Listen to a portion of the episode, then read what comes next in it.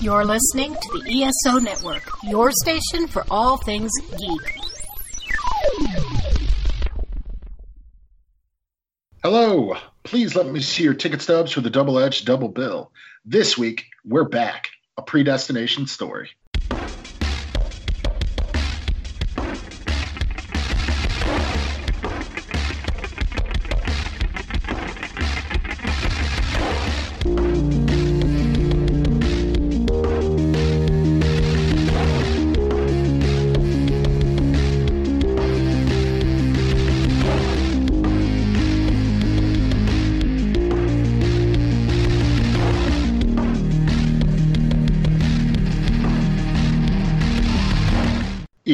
Adam Thomas and Thomas Mariani will come to the table discuss the randomly selected yin and yang of a double feature. Then both will have to pick a number between 1 and 10 in order to seal their fates for the next episode. One will have two good movies, the other two bad ones. Let the chaos begin, baby. I am Adam Thomas, and uh, where is my co host? What the hell? Oh, oh, Adam, it's me, Thomas Mariani. I'm back from the future. Grave, awful things will happen. More? There's to be more things?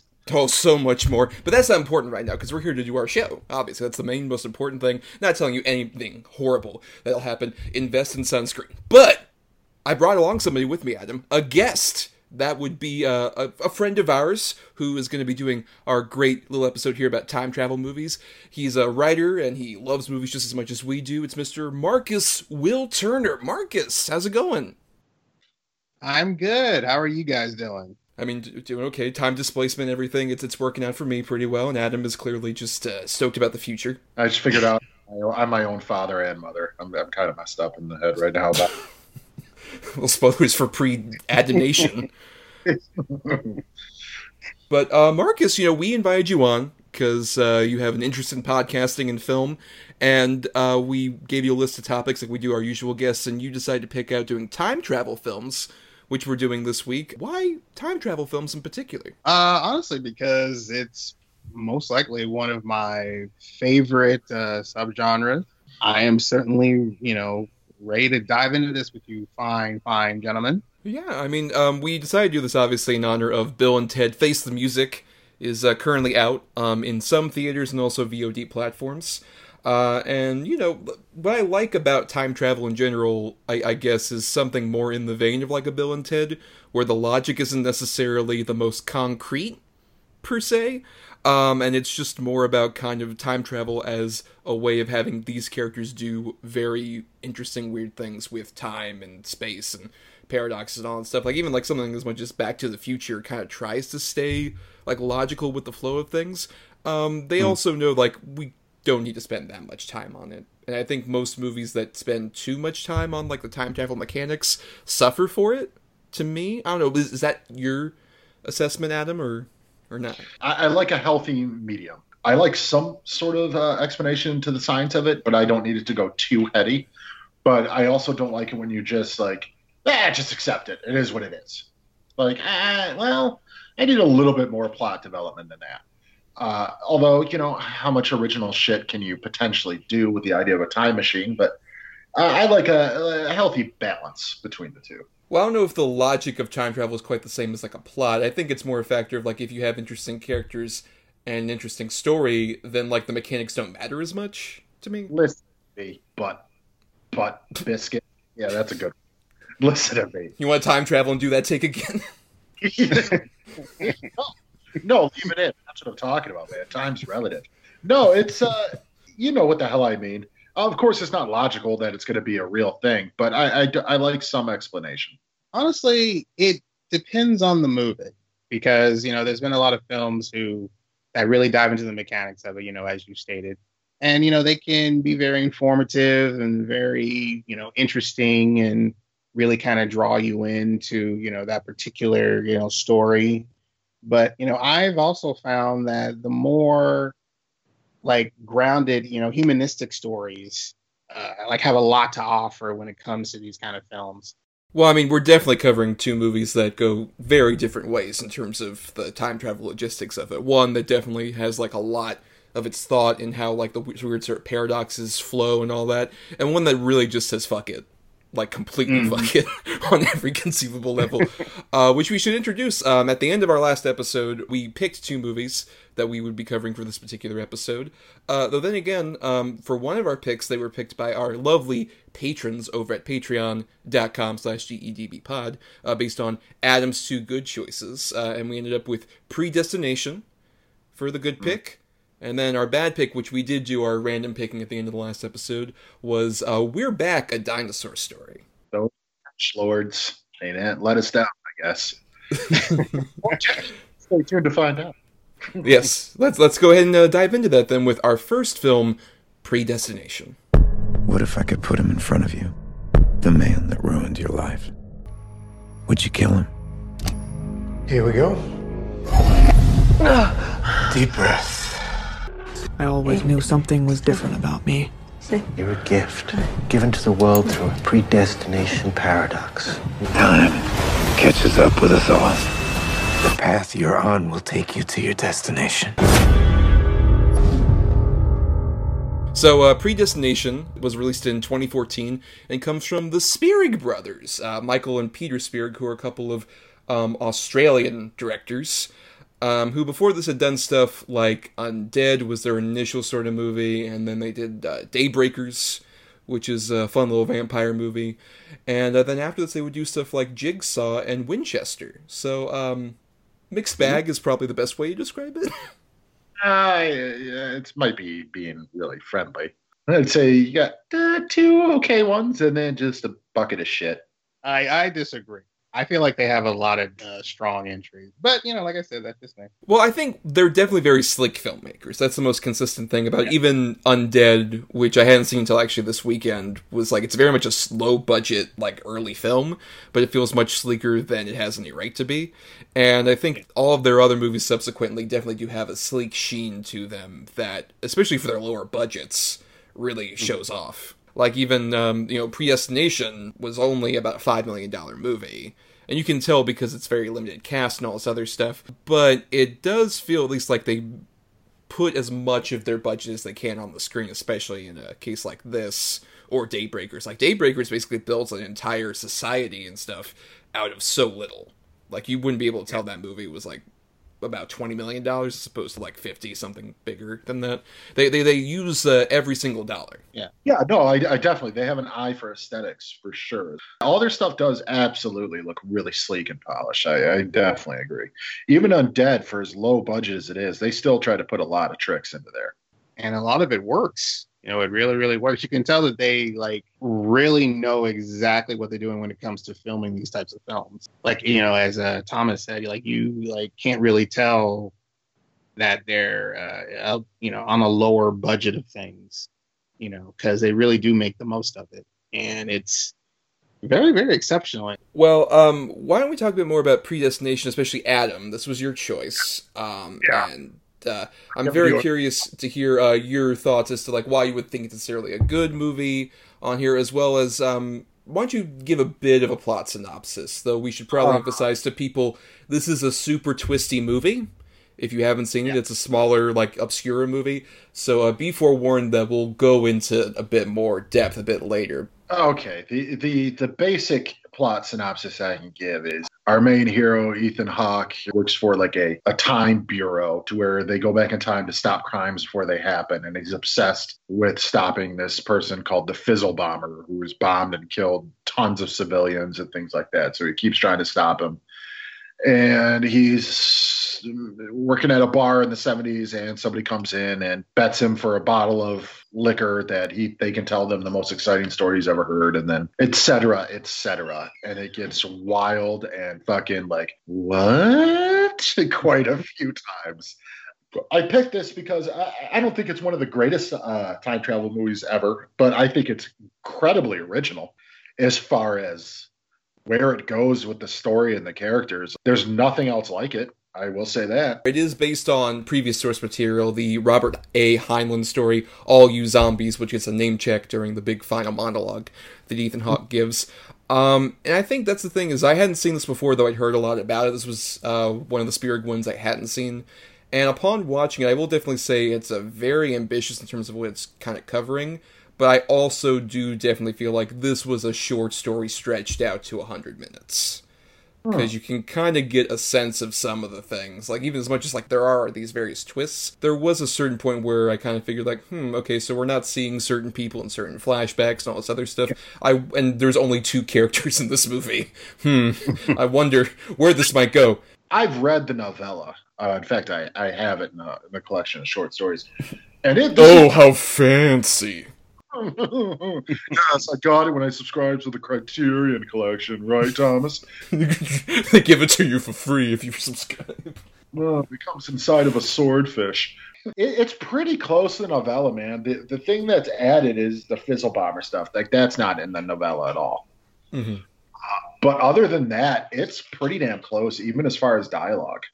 Like it's pretty spot on. But yeah, they definitely added the fizzle bomber sort of extra twist to give it a little bit more meat or to stretch it a little bit more, for Or sure. to, gi- or to give it some kind of conflict, honestly, because the, the story doesn't really have that much conflict inherent to it in terms of, like, these two characters until we sort of get to, like, the Fizzle Bomber stuff.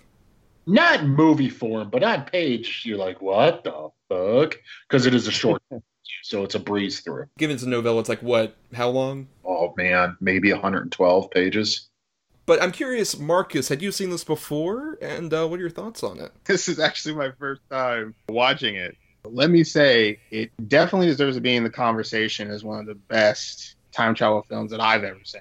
Like, you know, you can go into, uh, as you said earlier, you know, the mechanics of, of everything, but it's it's such a like a, a serious, deeply personal story, and it's a nifty little like time bender, you know, of a film that like seems to take a lot of pre-existing tropes and elements from like past present and future you know like uh films and pushes those kind of beyond you know their subsequent uh limits.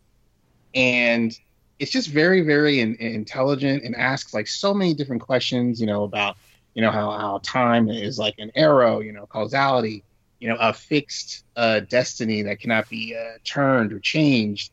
You know one's own destiny, uh, the progression through life, and someone can literally and figuratively, you know, change, you know, between like different eras. You know, this is there's so much in this film that it, it- it's just done remarkably well. You know, it, it completely took me off guard and by surprise. Well, I'll, I'll definitely give you that it does at least aim for that, and I think a lot of it has to do with we haven't mentioned uh, Ethan Hawke is sort of our, our main character, as it were, who we spend at least a lot of time with, but his sort of uh, two-handed partner in this is Sarah Snook, who uh, initially appears to us as John, and as we find out, um, John was initially Jane, and then sort of had this transition, as it were, uh, to the the Jane character. And I think that's where I have a lot of um, mixed feelings about the movie for me, uh, because uh, with the Sarah Snook, I think does a phenomenal job in that part.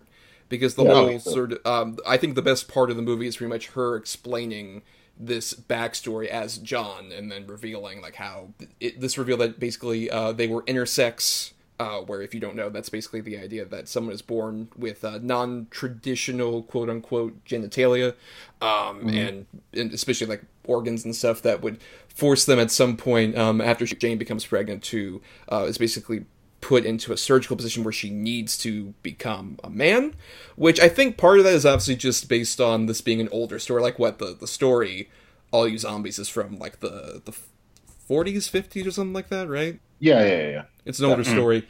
I, the biggest missed opportunity to me is I think Sarah Snook does a pretty great job of making that character very sympathetic, and the movie is very sympathetic to her on a very basic level.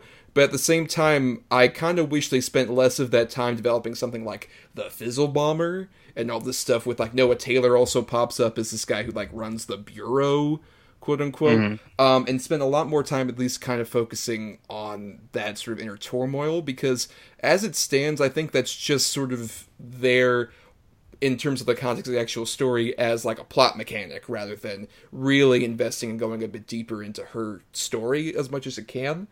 I, I just think mm-hmm. ultimately it, it ends up being like more of like a nifty time travel trinket rather than as personal or enveloping a story as I think you intimated.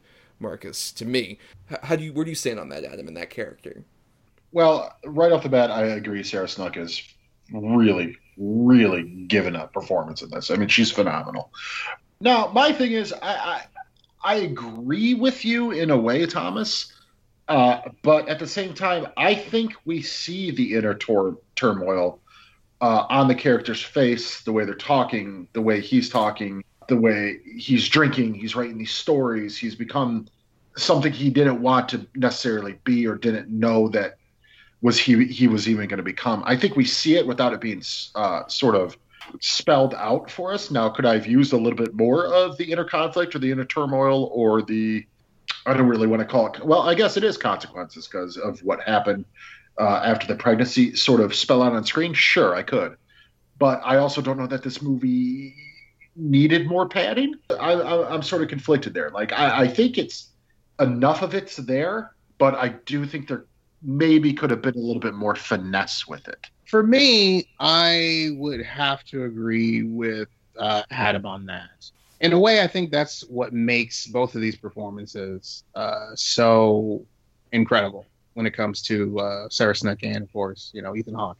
Every single time any of them like have any kind of look or or or, or line that has any kind of resonance or any kind of impact, you can see it like all over them. Like it kind of just radiates off of them, you know. And I think that's like a, a testament to how good you know, uh, uh, Snook is in her performance as well as uh, Hawke is in his. I agree that yeah, maybe there could have been a little bit more, but at the same time, I don't think this is really the type of story that needed that. I, I think it's more about reading uh, between the lines, you know, the nuances and everything like that.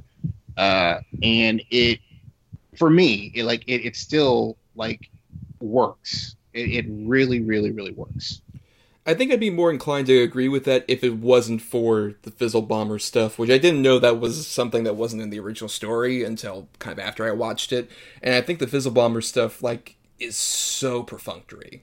It's so just like, oh, it's just like particular means to get to the specific point where he has that interaction where Ethan Hawke acts off of himself at a certain point during like one of the final scenes.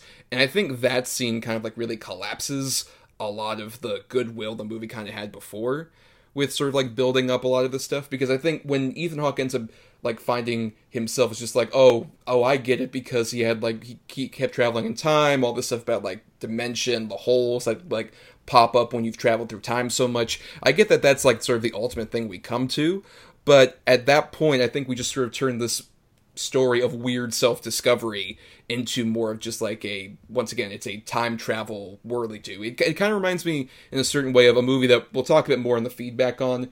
Um, that I have a lot more issue with than this one necessarily because I think the performers are pretty good and the it looks a lot sleeker. But it reminds me a lot of like a primer where the main uh, focus yeah. is far more on the sort of mechanics of the time travel and yeah. the character stuff is not necessarily forgotten but is secondary and I mm. find that to be just not as interesting, especially with the time travel mechanic stuff that I kind of figured after a certain point. I think it's particularly like the moment that they're like, "Oh, hey, I'm going to make you a time travel agent." When Ethan Hawke says that to to uh, John, it's like, "Oh, okay, I think this is probably where it's going to go." At least if they're going to get together, and then that Ethan Hawke's going to end up being the other version, because like, why would he have this interest in doing this particular thing for John? What's the? It, it all feels very much like putting a puzzle together but I don't really care about the people putting that puzzle together nearly as much as I think the movie wants me to. I don't disagree with you. I think, don't get me wrong, I did enjoy the scene when Ethan Hawke comes across the older version of himself and he's being real ticky and he's real weird stuff. I thought Ethan Hawke did a very good job. Mm-hmm. Uh, but I think it would have been just enough for something cool like Ethan Hawke sitting at the typewriter writing out the the story and then he gets flashes of when he fought him and he sees his own face and realizes what's going on you didn't need the confrontation scene. You didn't need the the pure sort of time copish gotcha moment, like where I, I got the bad guy. I, I didn't need that. I, I do agree. Plus, it also sort of weirdly turns this person who, like, the whole point of their discovery was like, oh, I'm not a weird person, not a monster, I can be myself, and then turns it into like, oh, you end up becoming like a serial killer, bomber, terrorist, and you have to die. I, I, I do agree with that, and that's one of the reasons why it's not in my like top time travel movies. That, mainly that reason alone. I, I didn't need any more of that. Uh, even to the point where you know I thought it was really cool. Like because when I first saw this and he's retiring so close to where the bomb happened and stuff, I thought he was going there to kill himself. So he was going to be in the bomb blast and stuff like that. Like that's what I thought was happening. Uh, and then when they turn it into sort of what they did, this like sort of quasi revenge, got to finish the mission moment. I just it, it, felt a little tacked on to me personally. Uh, but you know, fuck it. Well, I don't. I didn't write it.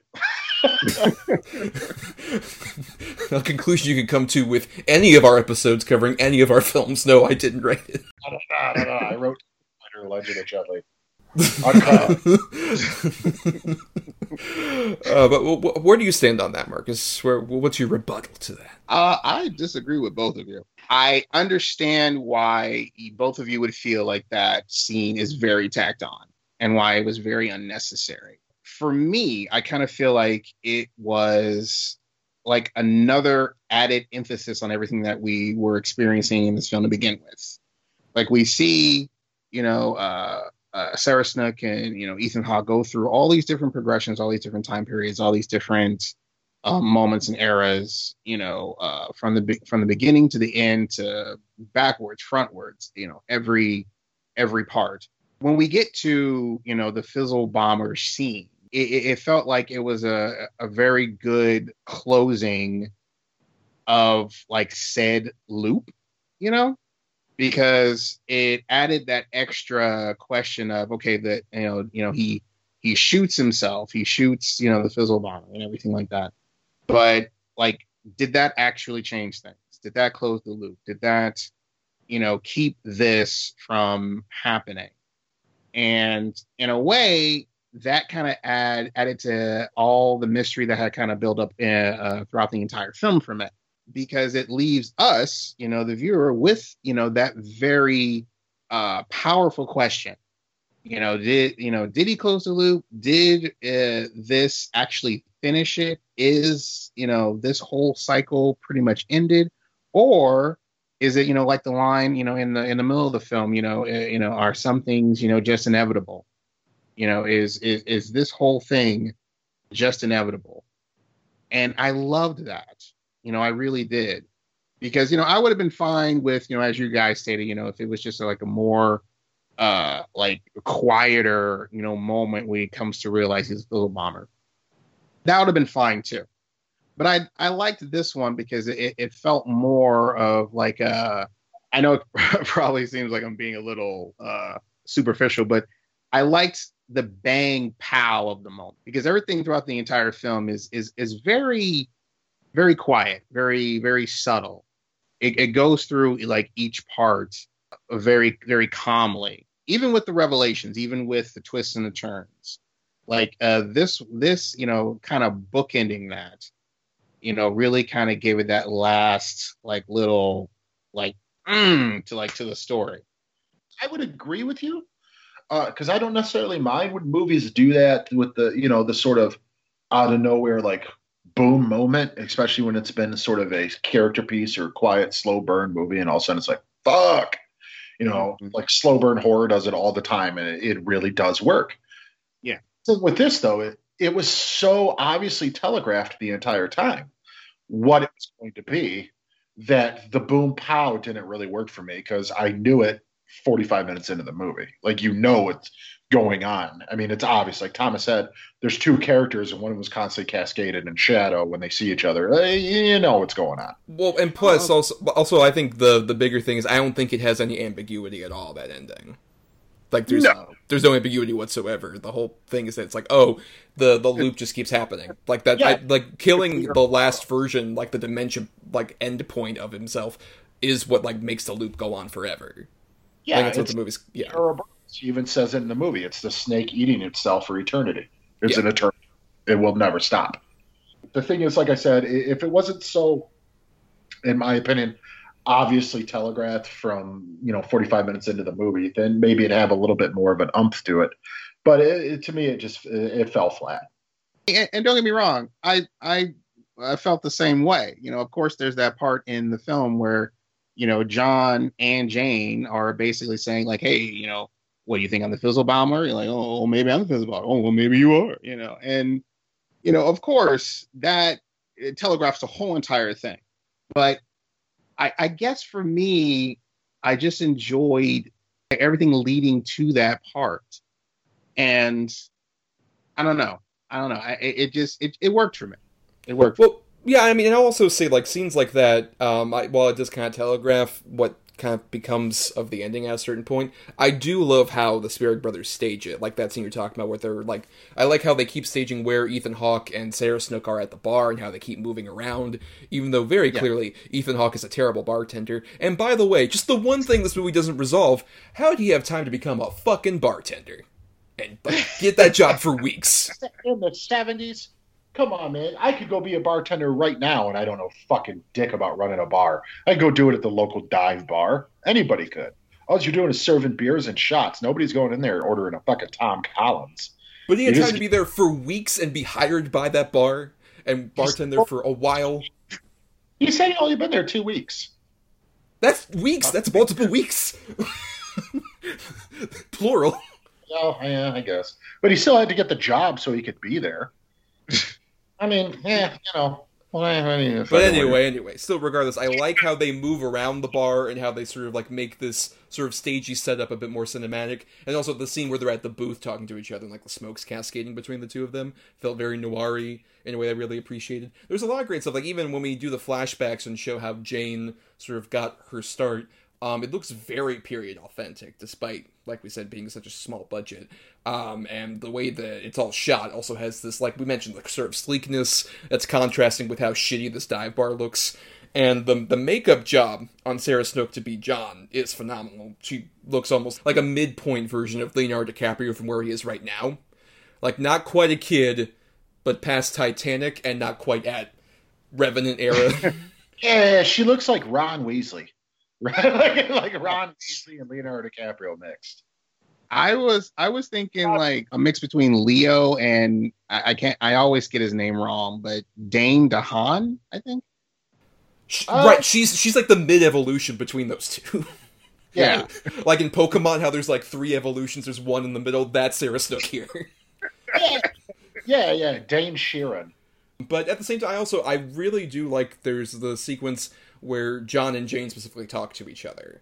Um, Yeah. At the at the coffee shop, I think is tremendous. I think that does a lot. That's the I think the most the movie really gets to like having a bit more of like what you guys were talking about to me in terms of like saying everything without quite saying everything. Um, Even though like the dialogue is very much about like oh I can read minds, I can tell you what you're thinking, all this other stuff. It at least like convinces me enough. It's like oh okay, I can see why the she would be attracted to him in this particular case and cause all this to you know go the way that it goes. Um, Yeah, I, I agree with you. I, I think that's a really sort of powerful scene because uh, on the on the surface level, you're like, what is going on? Like he goes in the pat back in the past and has sex with himself to produce a child. Like it's it's kind of crazy, but you get the whole idea, the subtext of it or whatever. That uh, neither of them have ever felt love or someone that cares for them other than themselves. So it's it's Mhm. literally it's a literal way to give love to themselves. It's really sort of like, like in a really bizarre way. It's it's sort of sweet. right. Yeah. That kind of is a testament to how good uh, Sarah Snook is. Because I, I feel like any other like actress or or really anybody really uh, doing a doing a scene like that would it definitely brings it into I guess uh, Freudian territory. I guess you know semi Freudian territory, and, and and it can be very very creepy and very narcissistic, but it just works because she's so good. And it, it, it ends up being uh, you know as you said you know pretty heartwarming in a way. It's somewhat weird because i'm sitting there watching this and i'm like you know he's having sex with himself and i'm fine with that so it's like, It's a tender go fuck yourself, basically, is what you're Yeah, saying. Yes, yeah. yes it's I mean, very we, tender. we've all kind we've all kind of told somebody, you know, to go fuck themselves at one point or another. She actually did it. You know, so it's like you know that in of itself is mind-boggling. You know, it, it, you know, very much so. And now I also want to talk about before we like head off into our another feature um, that the Spierig brothers I don't think have made another good film since this one. I really dig Daybreakers, honestly. I, I revisiting it especially. I think it's a silly movie, but I think that one is more comfortable with like yeah here are like the basic tenets of the rules, but also we're gonna do fun shit like uh, have Willem Dafoe like eject himself out of a car and be on fucking fire, and that's how he cures vampirism. Sure, it's fun. I, love that movie. That's my favorite of their their movies for sure. I think this one's the last sort of good movie that they've made as of yet. Because Jigsaw, I thought was like sleek in the same way, but also overly convoluted in a way that, to be fair, isn't their fault because they didn't write it, but also is um, still just like a, a, weird like why do we even need this entry in the Saw franchise? And then Winchester's one of the most boring movies I've ever fucking seen. Honestly, it's so endlessly dull. Um, what do you think is uh, say in this movie or a Daybreakers, Marcus, that uh, you feel might be missing in the other movies, or what do you feel like they should do next at this point? Kind of want them to do another Daybreakers movie. That was such a strong vision you know, as far as like you know uh, vampires and everything go. Uh, I I can't really recall any other like vampire films that have ever really done anything like that besides that film. Maybe Blade, but that was more of like you know the vampires being around more, but you know being hidden. You know that one was you know them being a complete like society and just kind of taking over. Like I I, I loved that whole aspect of that film and you know even though it pretty much ended with it being very hopeful and hey you know maybe we can save humanity and everything like that i kind of wanted to see an, another uh, another film of that. I really did you know but you know they moved on to other things. Or another film like this one because this was definitely another strong point you know in in their filmography. Like seriously. What about you adam? Give them resident evil on netflix uh, I think the idea of them doing something like the Resident Evil with the polish or the Umbrella Corporation and everything else, and they've already done the zombie genre and made it sort of fun and exciting. Give them something like that. I'd like to see them show run maybe for a little bit. I, I think their stuff would work better in sort of episodic uh, means than, in long form than it does in hour and a half, two hour movies. Uh, I'm a big Daybreakers fan too. Uh, I think it's fun. It, it's not like a great movie. I would never say Daybreakers is a great movie, but I think it's super fun. I think aesthetically it's amazing, and Sam Neill is just hamming it up to a hundred in it, and he's awesome. And Willem Dafoe, of course, is Elvis. Great.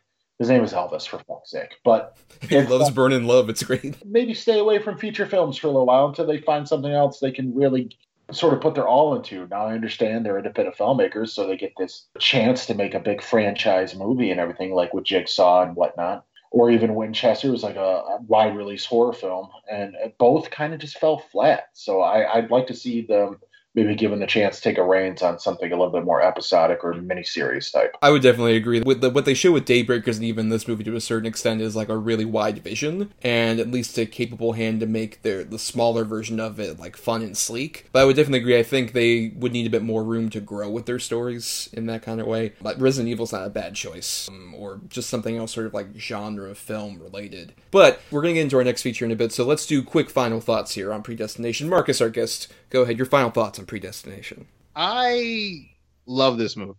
The brothers put uh, together that uh, something that not only works within the you know the confines of time traveling and you know that entire subgenre, but definitely works outside the box as well. You know, it takes so many distinctive ideas, loops and paradoxes and causality. You know, the chicken and the egg. You know, the rooster. You know, snake eating itself. You know, and uses them all very exceptionally. You know, like don't get me wrong, you know, a lot some of these ideas have been, you know, used before. But, you know, this film presents those ideas as well as a few others in such a I believe I said this before, I, I, like a humanistic manner that you can't help but take pause at what you're witnessing. You know, from start to finish, it's it's it's just great. You can't take your eyes off the screen. The script works. The performances are fantastic. Sarah Snook, Ethan Hawke, you know, even you know Noah Taylor you know, all fantastic. Everything is in place, out of place, in place again. And it's just like a story that works so well like it's like the one of the best examples of a very strong piece of multifaceted filmmaking. And I would definitely put this in like the top tier of like time travel films, you know, right along with know, your Back to the Future, your Looper, your, you know, your Primer, you know, uh, just all of those. You know, I I I can't love this movie enough. I really can't. Adam, your final thoughts on Predestination? I don't think there's another movie like it. Uh, I think for just sort of curiosity factor or want to see something completely different told through a subgenre of time travel, then I think it's definitely going to watch. Uh, I think Ethan Hawke's really good in this, and I'm really not a fan of his, but I think he's really good in this. Even though, can I ask a question? Why does he have a dilated eye throughout this whole movie? Is that because of like the surgery or something? Maybe. Uh, I think that's kind of yeah the the point. I think it's also just to kind of throw you off a bit of like oh they're the same person. It's like well Oh. he has a dilated eye. That's that's totally different. They're totally different guys. That's kind of what I figured too. Uh, but anyways, I, I think it's a, it's a perfectly fine movie. I think it's a little bit above average. Uh, I, I wouldn't put it in the top tier. I'd put it right in the second tier, the B tier of time travel movies. I think it's really good. Uh, It's just you know it's worth a watch. I, I think it kind of you know unfortunately I watched it on a, a service that has got ungodly amounts of commercials, so it made the movie way too long. But the first time I saw it, I, I watched it just straight through, and it was pretty much a breeze. So I mean, you, you can, it's an easy way to blow an afternoon. Um, yeah, I mean, it might sound like I was a bit down on the movie, but I still did overall like it. I, I would agree. I think it's an it's an interesting little puzzle movie, as it were, of uh, putting all the pieces together. Uh, I did just feel like you kind of said, Adam, that it does kind of call attention to itself in a way that feels like it. It's a movie that really wants to show you how clever it is, and it's like I kind of got the cleverness after a certain point. Why don't you breathe out a bit more of the details? And I think the movie's far more focused on sort of being this year's A to B to C to D in terms of like how the structure of the time loop thing works, which I think is like it's commendable. I think it's it's still at least very sleek, and I think both the performances are at least good. I would definitely say Sarah Snook is the better. I like Ethan Hawke usually, and I did think his role kind of definitely much more of like the the person just to explain a lot of this stuff, but I don't think have as much of the interesting emotionality that I think he's displayed in other performances that I prefer him in. I don't think is really offensive from my, to be fair, cisgender perspective necessarily. The whole thing about John to Jane, that character. I just think the bigger sin of it is that we sacrifice having more development with that character for the Fizzle Bomber thing, and we could have used less of stuff like, oh, um, when she was a little girl, Jane figured she was different because she had slightly more masculine traits, like she could fight. It's like that's the best you could do to really define that she was like felt a bit different or whatever. I just felt like it was kind of like it was not nearly as sort of interesting and nuanced as I think the movie thinks it is in that regard. But regardless, I still think it's fun. I think it's interesting. I think if nothing else, it's I agree with Adam. It's there's not too many other time travel movies quite like it, so I do respect that it's very unique at the very least. But got a whole nother film to discuss, which we'll do right after this ad for an ESO you can queue up right after ours. The Hitchhiker's Guide to Podcasting has this to say about the weekly Earth Station 1 podcast. Mildly entertaining, not nearly as exciting as the popping of bubble wrap, but slightly better than listening to Vogon poetry. Be mildly entertained by Mike and Mike as they tackle an assortment of geeky topics each week. Check out the Earth Station 1 podcast and let your inner geek out to play.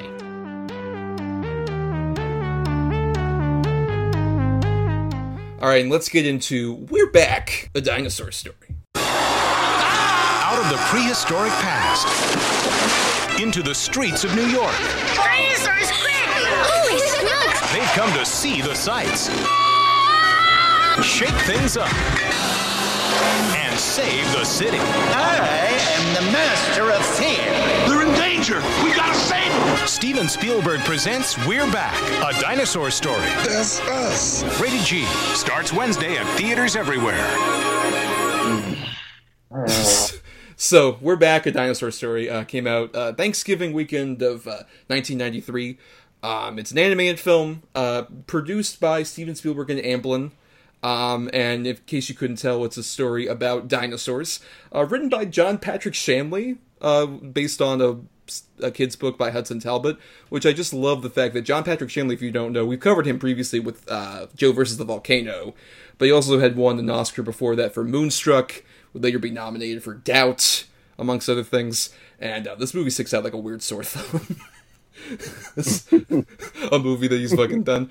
Um, and uh, I remember I watched this a lot as a kid, uh, which was sort of why I put it here as a bad pick necessarily because um, it definitely feels like a movie designed to distract children in terms of how over elaborate it is. But I will give the movie this: um, it is never boring at its very short length of about seventy-one minutes, and it's just uh, crazy that this movie fucking exists because of how incomprehensible it is and how much it shifts tones and how much it's just like this is another example to be fair like predestination there's not a lot of other movies quite like rebecca dinosaur story probably for good reason Yeah. well, look, uh, all right, I'm just going to go right off the bat and say I have seen way, way worse animated films, especially like non Disney or non whatever. I've even seen worse dinosaur animated films. And my kid really did enjoy this movie. However, it's like. it really is just an un- unintelligible mess. The voices are, are, are so so bad some of the voice work in this. The kids, especially the two kids, especially the little girl, like it, it's it's ear gratingly bad. It's a it's a crazy fucking movie, like dinosaur magic cereal. Like what the fuck is going on here? It's okay, man. What? like just, uh, that's, uh, that's, what? That's the most you're gonna get out of it. Just like weird fucking like grunts and what? right. If if you don't know, literally, like, a brief synopsis, quote unquote, of the, at least the start of this plot.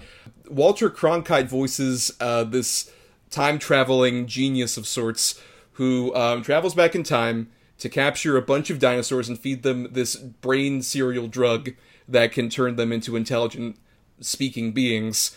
Brain grain. Brain yes brain gain yes. Um uh, assisted by his alien pal voiced by jay leno which this oh. this oh. Just vorb vorb. Vorb yes the alien which is never explained else just like he has an alien friend. Of course he does yeah go ahead am i oh god like oh fucking jesus christ please someone blow oh my fucking am, am i the only one who thought vorb was like a space jiminy cricket I, I think that's that's what they're kind of aiming for in design, but not necessarily in terms of he's not conscious. Really, he's just Jay Leno. Just like, have you seen this? Have you heard about this? The brain green. you don't give a shit about him. Like Jimmy Cricket, you're like, oh, he's an icon. Bored, be like, kill it, kill it with fire. There's quite a fair bit of that in this movie, but you know, I'm curious, Marcus. Um, what'd you think of it? I'm of two minds on this. Like, like, you could say, like my my past, you know, child, you know, self is battling with my adult self over this film. On one hand, it, it brings me back to a very simple time when I could just sit down and pretty much enjoy all films because I was young and, you know, very much, you know, not in tune with my own tastes. And, you know, this was 100% just this is great, you know, but I'm older now and I'm watching this film and I have no idea what the hell is going on. I don't remember this. This was not the movie that I saw when I was younger. Like, it's not. I don't know. I did kind of feel like, because I also saw this as a kid and I just felt like, oh, I remember so much of this but I just remember like that kind of thing you're talking about. When I, when you're a kid you just don't question any of like the logical flow of what's going like. Of course yeah they would you know go to New York and they're trying to get to the Museum of Natural History um, and they get caught up in a circus uh, that's run by a guy who apparently actually does magic and has demons. Of course. Mm-hmm. as you do. As it's the Joseph Campbell classic hero's journey. That's what it is absolutely. Breathtaking. Breathtaking story I mean, honestly, it just feels more like this is a weird experiment because we should mention Spielberg did this for Amblin Animation, and it was kind of in this area where he was starting to like really sort of bring back, especially like 2D animation. Because Amblin had done like an American Tail and uh, had worked with he'd worked with Don Bluth like Land Before Time, even a better movie about dinosaurs. This was also around the time he was doing like Animaniacs and Tiny Toons on TV. So Spielberg clearly had an interest in doing animation. And all those movies, at least though, had some kind of specific vision to it, like oh, you know, immigration with American Tail, or even with the Animaniacs and Tiny Toons about like reviving that kind of Warner Brothers sensibility of silliness. Uh, this one feels much more like a fuck it project, not in terms of like he didn't care, but more in terms of like yeah, let's do whatever we want. This is like Spielberg yeah. on such a huge hubris. This is the same year as both Jurassic Park and Schindler's List. So he's on a full swing of just like, fuck, we're gonna do whatever we want. I read an oral history of this movie that apparently explained why, why Walter. What? why? Why would you? well, because I do research for the goddamn show, so we can have trivia bits to talk about. History about we're back. Oh, you deserve a raise. He's very meticulous, man. Very meticulous. I mean, but it's it's very interesting because they talk about the directors, who we should mention them. It's uh, Phil Nibbelink and Simon Wells who, as I mentioned at the end of the last episode, is the great grandson of H.G. Wells. True fact. He, uh, they basically said, like, yeah, you know, we would just do scratch track stuff for the animation, like voices, like, oh, I'll do a Julia Child impression or a Walter Cronkite impression for these two characters. And Steven was just like, oh, that's great. Let me get Walter and Julia on the phone and have them do these voices just because you did shitty impressions. and they're in the fucking movie. it's so weird. This cast is insane. Yeah, this is a Rock-a-Doodle level of fucking. I would say to a certain degree it's similar, but also it's a weird thing where like um, those two directors actually like left the project because this is a weird thing where like Amblin Animation was doing so much stuff like they came off Fievel Goes West, the American Tail sequel, right afterwards started doing this, and then Wells left to do Balto, so like they're just cranking out these fucking movies at this point. So then a couple other directors, Dick Zondag and Ralph Zondag, came in, and you can kind of feel that because the weirdest thing about the animation in this movie is how much like it just shifts from like scene to scene. Like there are certain scenes that are animated like really beautifully and have really good character work to them. Then like it'll turn to another shot and it'll be like bad Hanna Barbera level TV animation. It's crazy. no, I completely agree. Some of the animation is absolutely breathtaking in certain scenes, and then other scenes look like you're watching Tiny Toon Adventures, where it's like just Saturday morning cartoon fare. Uh, God, this movie is just so all over the fucking place. And it's like, you know, my boy, my boy Marty S is in it as that clown. And Stubbs. Like, he doesn't give a shit. Like he doesn't give a fuck. Nobody in this movie gives a fuck as far as voice acting. You know, obviously Walter Cronkite, not a voice actor. Uh, he should have been, could have been, but you know, he's not. Uh, John Goodman, has proven to be a very good voice actor. He doesn't give a fuck in this movie either. I would argue with John Goodman, it's just more of like he's earnest, but this is also his first voice acting role that he ever did, and it feels um, like he's really trying to show off. Which is yeah. especially like the weird musical number that happens. By the way, that's like one of the 500 weird things that happens. There's one musical number. It's not a musical. Just he suddenly sings in the middle of the Macy's Day Thanksgiving Parade, um, to show off to these kids. And I love the fact that like no one realizes they're dinosaurs until the one little girl is like, "Oh, they're real." And then everyone goes into a panic despite seeing yeah. this elaborate fucking musical number. Wait a minute now. So the whole thing is they don't want to be the circus, Professor Screw Eye, blah, blah, blah, blah, whatever that convoluted mess of a plot is. They're just on display at the museum. Either way, they're just indentured servants. you work the circus? Come stand here all day for these children. No, that sounds much better. Uh this, like I said before, this isn't the worst animated movie I've ever seen. It's not even the worst animated movie of this era I've ever seen. But it's it's stupid. It's so yeah. it's very stupid. This feels so much of like the early '90s animation, where like most people think of like oh the uh, the Disney Renaissance, like Little Mermaid, Beauty and the Beast, and all this other stuff.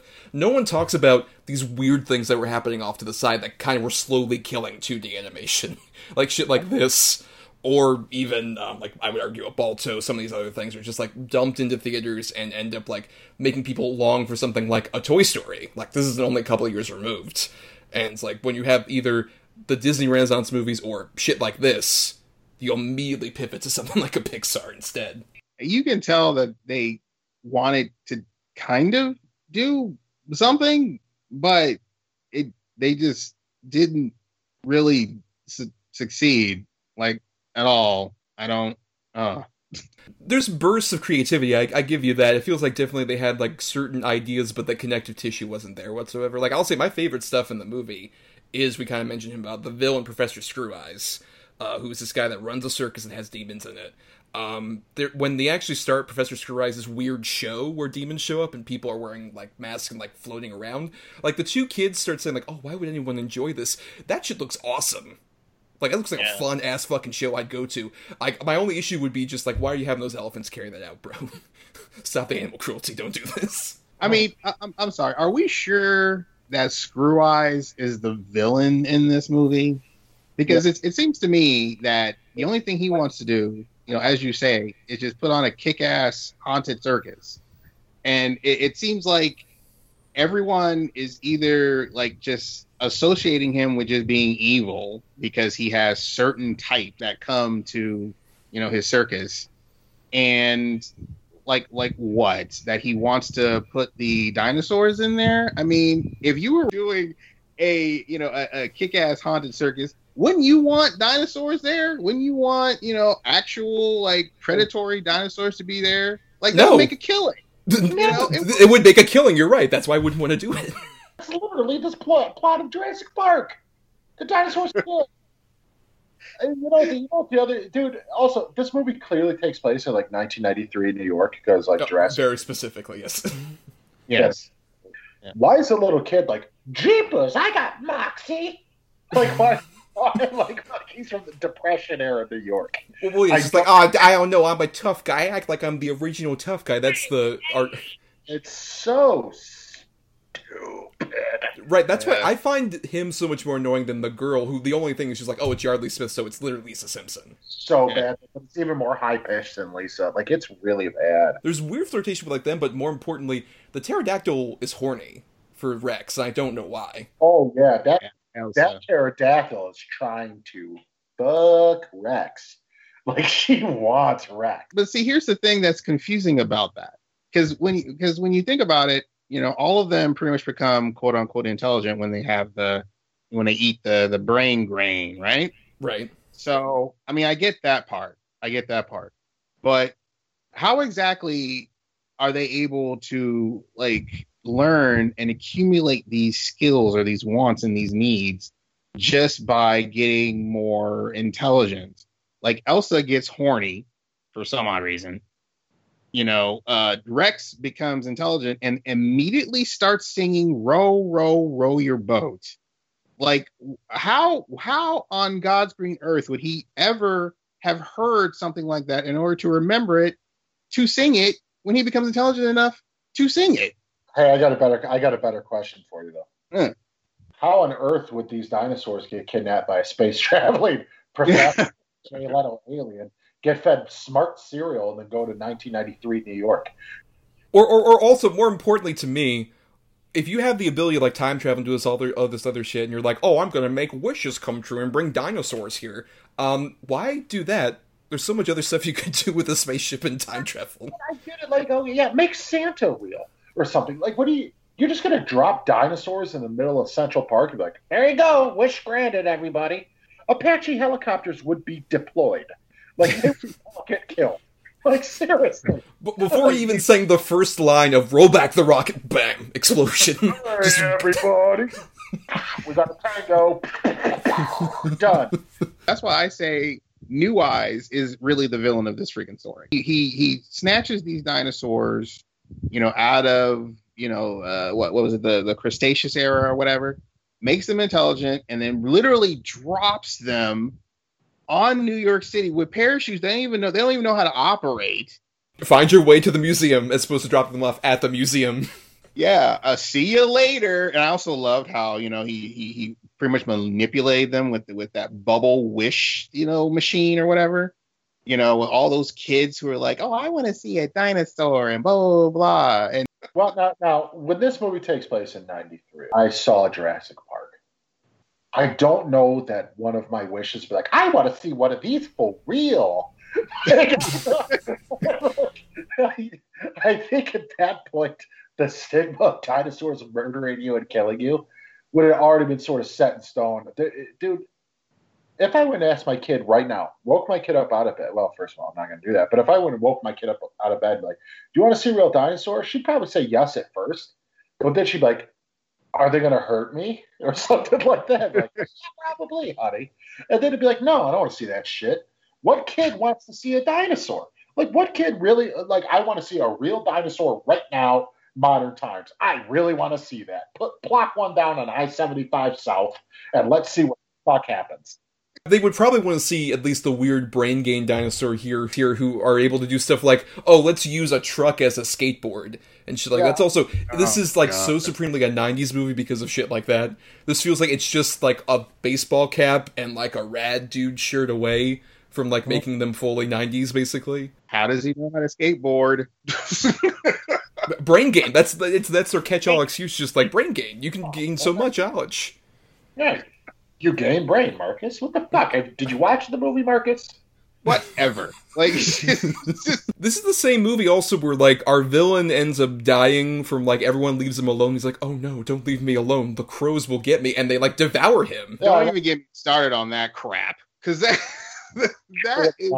That's what got you. Movie was That like, is- "Oh, tell that part. Just random shit like that happens, which by the way, I remember that very distinctly as a kid because that terrified me. just these crows fucking eat him alive. like they leave him alone. That's all they do. They just they leave. He's like, no, I'm not going to change my ways because again, why would he? You know. And then they leave. Stubbs tells him off. Stubbs leaves, and he's like, okay, well, I'm alone. And then he just dies. Like, what the hell? What kind of message is that to to children? You know, like what is happening? I mean, look, it's very clear. If you try and use dinosaurs for your own personal gain for a show like that, then you get fucked over as opposed to if you do them for your own personal gain and put them on a show, but in a museum setting, then it's great. That's perfectly fine. That's what I'm saying. That's what I'm saying. Like, that's the ending? Yeah. At least in the circus. I mean, don't get me wrong. I'm not agreeing that Screw Eye was a fucking like a hero or anything. But at least in the circus, they'd be doing a ball- bunch of shenanigans. In the fucking museum, they got to stand behind a velvet rope and let a bunch of kids come up. My name is Julian. Whoa, bricks. My name is Roberta. Oh, bricks. All fucking day. Like that's awful. What a terrible life. Oh my god. Fuck this movie, dude. It's the stupidest shit ever. Like it's literally like if you got a bunch of stoned teenagers in a room who just watched Land Before Time and Jurassic Park like back to back, like let's fucking combine them, bro. And then, let's oh wait a minute. You know what's really cool? Aliens. And then like the dad comes in. I'm trying to watch Walter Cronkite. And then the mom comes and like, I'm trying to watch this Julia Child video and learn how to cook. Damn it. This, this film doesn't do a lot of favors when it comes to a lot of different types of things. Like it doesn't do the heroes, quote unquote, any favors, the villain, quote unquote, any favors. Doesn't do New Yorkers any favors. Doesn't do women any favors. It doesn't do anything, any favors for anyone involved. I think this might be one of your favorite movies, Marcus. I, I think you're. This is right above Predestination in terms of great time travel cinema. Look, I look, I am betraying my younger self right now. I'm still gonna like s- uh, stay with the theory that this is just not the movie that I saw when I was younger. No, that's not true. No, no, no, no, no, no, no, no, no, no, don't do that. Don't, do- don't lie to yourself. Uh, in fact, you you were a stupid kid. I was a stupid kid. There's movies I saw when I was a kid. I was like, Jeepers, this is the best movie ever. And then I watch it as an adult. I'm like, oh my god, what the fuck? Like it happens all the time. You know how many movies I loved as a child and like, oh, I'm gonna rewatch this with my kid and watch it with them. I'm like, oh no, I don't even want her to watch this. I'm afraid she'll get dumber. Like that. this is one of those movies. This is so bad.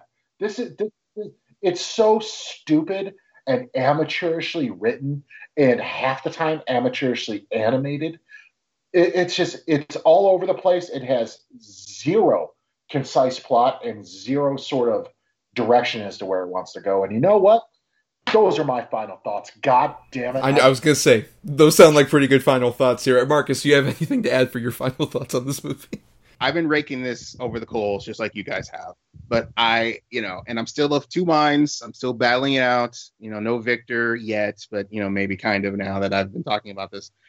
I will say that the highlight is definitely, you know, the animation. You know, I despite the fact despite the fact that it's, you know, kind of, you know, all over the place. You know, I love that shot, you know, when they first land in the in the river uh, of the city, you know, when they first meet uh, Louis, you know. Love that shot. A lot of good shots like that. Uh, I definitely, I will also say I like the score. You know, uh, I believe uh, James Horner did the score. You know, who uh, he also did like Wrath of Khan and Avatar. The late great, we've praised him many times on the show. Yes. You know, so you know, I like that. The voice acting is all over the place. You know, and you know, I do want to say it does transport me back to when I was younger, and you know, I was you know a little bit more, yeah, yay, it's great, blah blah blah. But unfortunately, this just does not age very well It's very much a product of its times. It's uh, pedestrian. It's it's uneventful. It's like how do you go from American Tail to this? I wouldn't even say it's it's even a feature. It's more like a like a freaking pamphlet, just listless and dumb and boring and ridiculous. It doesn't even belong in any kind of category whatsoever of legitimate animation. Except your top five time travel movies. That's true, right? Right there. Back to the Future. We're back at Dinosaur Story Predestination. Three best. Yep. um, I kind of get where you're coming from in terms of like that whole thing because I remember, like I said, I watched this a lot as a kid. But yeah, I'm totally with Adam though. Like it's it's just a movie I watched a lot as a kid, and I'm coming back to it now, so many years later. It's just like, oh wow, this is really fucking stupid. But I get why I liked it as a kid, just because the biggest thing I disagree with your final thoughts on Marcus is uneventful. If anything, the movie's problem is too many events are happening. Everything's happening at once, which I think makes it at least like I was never bored during this entire time because uh, it's just like weird decision after weird decision that makes this clear. Like this is probably I think the textbook example of like studio meddling filmmaking from an animation perspective. We've seen we've covered plenty of those for live action movies where it's just like oh clearly too many cooks in the kitchen all this other stuff. This one has that, but I'll give that at least has like a weird energy that makes it at the very least not Adam mentioned the one of the worst ones we've covered for the show, or even animated ones we've covered for the show. But it's uh, not good, and it's I think just an interesting, fascinating curiosity of a specific time. Like if anyone wants to say like, oh man, animation was always better when I was a kid, like in the '90s, it was always way better. You show them a we're back. Like not everything was fucking Beauty and the Beast, guys. Chill the fuck out. Show them Anastasia and be like, yeah, you still feel that way.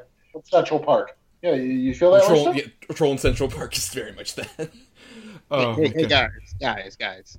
Let no bad happen. Oh, that's true. The, the the great lesson of our times. Let no bad happen. Oh my god. but we got some feedback to read through, and we got some uh, picking to do at the end of this episode. So stay tuned for that. Uh, so uh, we we we're gonna go ahead and uh, move on to our closing bits of the show here. Uh, first off, our feedback section, which every Monday at DEDB Pod, Facebook, Twitter, we ask you all about like, hey, what are your favorite, you know, and least favorite things related to whatever uh, topic we're doing. And so we got a few people chiming in about their favorite and least favorite time travel movies, including James Rodriguez, who says Timecrimes is marvelous. The Happy Death Day films are wonderful fun. Looper is uh, more brilliance from Rian Johnson. As for worst, uh, my choices are franchise sequels Terminator Genisys, Teenage Mutant Ninja Turtles 3, and Austin Powers and Goldmember. Uh, Andy Shaw says Time Bandits may be my favorite. Nate Thomas says uh, best uh, Back to the Futures, Terminators 1 and 2, Timecrimes, Donnie Darko, Groundhog Day, Star Trek 4, 12 Monkeys, Edge of Tomorrow, and Bill and Ted 1. Worst uh, Timecop 2, Butterfly Effect 2, Planet of the Apes 2001, and Time Bandits. Josh uh, Riox says, um, I like the Planet of the Apes because it doesn't get carried away with details. It just drops the horror of accidental time travel like a bomb at the end. And the horror being that the future won't be a better one. Um, Heston plays the first American hit in the nuts with that realization. Primer is a fun time too. Uh, what happens when jerks at the Apple Store have all the power? Um, Minty Pineapple at Minty Pineapple on Twitter says uh, Primer has the best and most consistent time travel logic I've seen in a film. The butterfly effect is so sloppy and consistent. And then uh, Tom Corbishley at Tom Corbs says Timecrimes by Nacho Vigalondo is one of the most clever time travel films that utilizes time travel and paradoxes so well. Um, yeah, I mean, I actually I watched a couple of these I hadn't seen before, but heard so much about. Like, I hadn't seen Primer or Timecrimes until this week. Timecrimes is really fucking great. Like both of those, I think, are interesting examples of like something like a predestination, where the time travel logic is really consistent. But I would say a Timecrimes has a lot more interesting character and suspense and thriller elements that make it, I think, a really underrated time travel movie for sure. And Primer, it has a really great logic to it. I, it's very consistent. I can never turn that away from it. Um, but I hate everything else about that movie. It looks like shit. All of the characters are dull. The acting is so wooden. I just I, I think this is the thing with Shane Carruth. Like I don't like that dude as a filmmaker.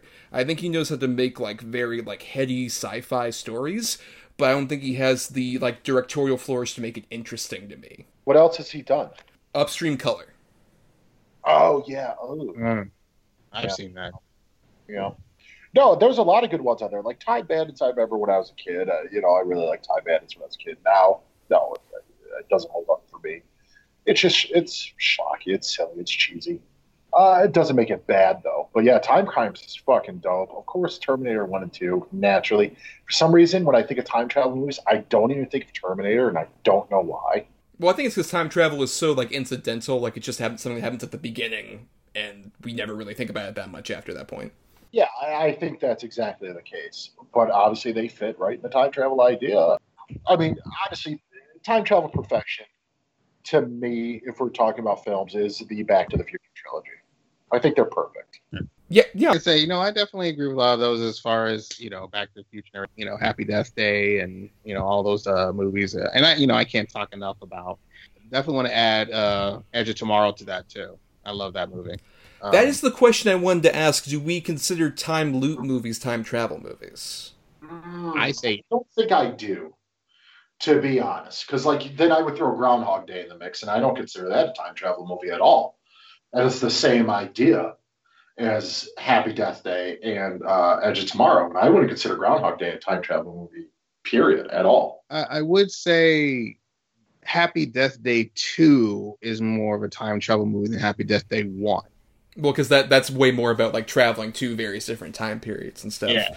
Which is why honestly, I would say I kind of prefer the second one because it just goes full on fucking silly in a way that I really loved. Like it abandons more of the horror stuff, but in service of like let's do crazy shit in a way that I found kind of fun. And it's fantastic. I mean, Jessica Rothe is just man. She's so great in both those movies. Yeah, Love she needs to get way more work. Yeah.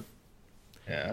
But I, I do want to say that uh, that Terminator movie, the uh, fourth one or fifth Oh yeah, one, the uh, Genisys. Yeah, yeah, uh, I would like to change that because I always say Jenna shit. You know, get it right because that's that's that's that's a better way of calling. no, no, it, it, it needs to keep its stupid ass spelling of Genisys. Yeah. No. Exactly. That's that's the 100%. mark that it wears. That's the cross it bears every day. um, is that? But I think James hit it on the head in terms of like the worst time travel movies tend to be sequels that do a poor job of integrating it into the universe. The few examples were like late in the game they do time travel and it works for me. is Something like an Endgame, Avengers Endgame. Like that's like one of the rare times that works. yeah, I didn't even think of that either. God damn it. Yeah, that's a good one. Absolutely. I agree. But in general, yeah, when they when it's just late in the game, like, oh, let's time travel to a movie you like, like that's what Genisys like is so guilty of. It's just you liked the first Terminator when we did this, and we're gonna also have fucking a version of the Liquid Terminator show up just cause fuck it. Um, that's when you know you're really desperate. That movie is literally going out of its way to destroy its own franchise. I mean, what the hell? I mean, yeah, though I will say at the same time, I actually just watched uh, a, a double feature at my local drive-in um, of the Terminator. That's not fancy. It's a drive-in. Calm down. Um, uh, of the Terminator and RoboCop, and I think Terminator still holds up as a tremendous little time travel movie that that still like really works tremendously. It's such a propulsive thriller, despite once again that's another really low budget one. Like you can tell, so many pe- people like the Spierig brothers and stuff look up to like a the Terminator as like the perfect way of like a creator with a huge ass vision covering so much with a little budget. Yeah, I agree. I think The Terminator is almost, uh, basically a perfect film. And then uh, one last bit of feedback from CJ Pionk, uh, just in general, apparently about me. Uh, she says uh, Thomas's voice sounds exactly like Bash from Glow.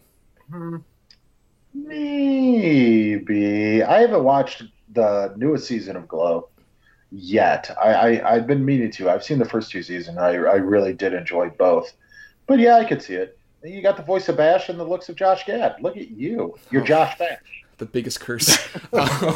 um, I did watch some interviews with that actor who plays Bash, and I do realize, like, in terms of the actual cadence, it's not too far off.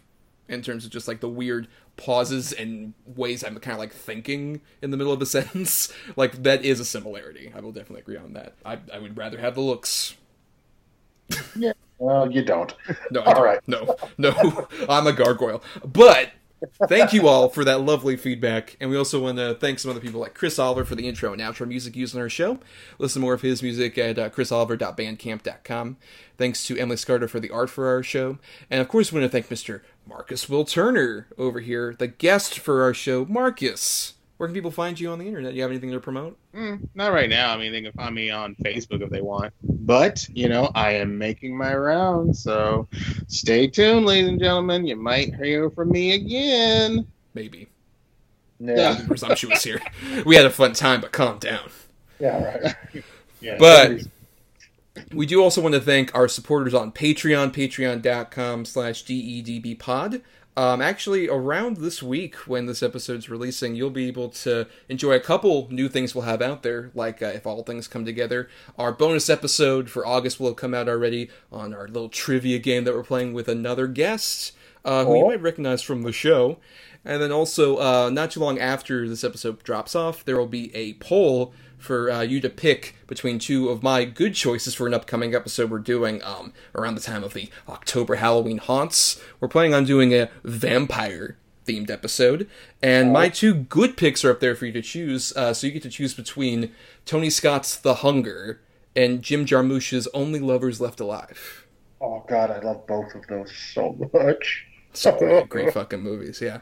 That's a really good, really good double feature sort of uh, choices there. That's a good one. What do you got your money on? Um, my money would probably be more on an Only Lovers Left Alive, uh, but I would love The Hunger to win, though. I, I we talk so Oh, much yeah. about The Hunger. Yeah, I'm good on both, but my money's on Only Lovers. Perhaps. And uh, you can vote to make that uh, either one a reality if you just subscribe to us on Patreon for only $1 a month. That's all we ask. And you can listen to the bonus podcasts and also uh, vote on those polls. Um, and you can find more of us, like I mentioned earlier, at DEDB Pod, Facebook, and Twitter. Um, that's where we post up feelers and all sorts of other stuff. Um, and you can also uh, email us, doubleedgedoublebill at gmail.com, all spelled out for any feedback you feel doesn't quite fit in a Facebook comment or a tweet. And uh, you can find me at Not the Who's Me on Twitter and Instagram. That's where I post all sorts of stuff. Uh, you can also find me doing some writing at marianithomas.wordpress.com. Uh, that's where I uh, put up writings like film lists and film reviews. In fact, there'll be a review up right now for uh, Bill and Ted Face the Music, uh, which I just saw recently. It'll be my first review in a while. But uh, I hope you go out there and read that. And uh, you can find Adam just trying to travel back and forth and become his own grandpa, to quote the song. And uh, for more great, weird time paradoxes like that, subscribe to us on Apple Podcasts, Spotify, Stitcher, and other podcasting platforms. And if you're listening to us on ESO, why not dig into the archives of our Podbean network for uh, several episodes we did before we joined that great network? And uh, if nothing else, if you could just rate, review, or just share the show around, that gives us more visibility. And we would appreciate it. Yeah, just do it. Marcus has been a A plus sort of student and sharing it, and we really do appreciate it. But all it takes is just one click of a button. Absolutely. Yes. And uh, now we're going to be doing our picking for next week, which will be a fascinating episode. Uh, we're going back to covering an actor, and uh, specifically because it's this actor's birthday, the day we're going to end up releasing this episode, we are covering uh, the very odd career of a Mr. Adam Sandler, who we've kind of had in the cards for a while because uh, there's a, a few good things and many bad things to talk about with Mr. Sandler, for sure. And uh, I have the two good picks. Adam has the two bad picks for this. So normally we would each uh, have a number between 1 and 10 and pick a number, and whatever gets closest to the good and then the bad pick, uh, gets us our double feature. But when we have a guest like Marcus, they get to pick. So first for my two good picks, Marcus, number between 1 and 10. Mm, seven. All right. Well, at number nine, I have um, a movie I've been wanting to talk about on the show for a while, and it's just one of my favorite movies, and definitely the first example of Sandler kind of showing off a bit more of his dramatic side. Mr. Paul Thomas Anderson's Punch Drunk Love. I kind of guessed that one. I got to be honest, and I bet I can guess what your other one is. Uh, my other one, um, over on the other side, at number one, I had Happy Gilmore. Not what I thought. So, all right, I'm wrong. What, what did you think? Out of curiosity, I thought it was going to be Uncut Gems. that was when I contemplated, but I kind of wanted to have a bit of both, where it's like the best of him and his sillier side, and the best of him and his more dramatic side. Uh, but now I'm very curious because of how much you had to pick from about which one will end up for you. So, Marcus, for him, a number between one and ten. Uh, four. Okay. Oh, fuck, man. All right. All right. Uh, uh, number two, uh, there's a movie I swore I would never watch, but I'm going to play fair. Uh, number two is Jack and Jill. I feared this day would come. This was the this was the worst case scenario. Yeah, yeah. I'm sorry. uh, number 10, I had bedtime stories. Oh, okay, that one's at least more obscure. that one isn't really talked about nearly as much. But no, okay, yeah. Punch Drunk Love and Jack and Jill definitely uh, two opposing ends on that. At least. Good God. As uh, we'll get into. Uh, thank you, Marcus, for uh, doing that picking. And now, on that note, uh, Marcus and I need to travel back to the beginning of the episode to close this entire loop. So, good night, everybody. Good night. Uh, uh, good night.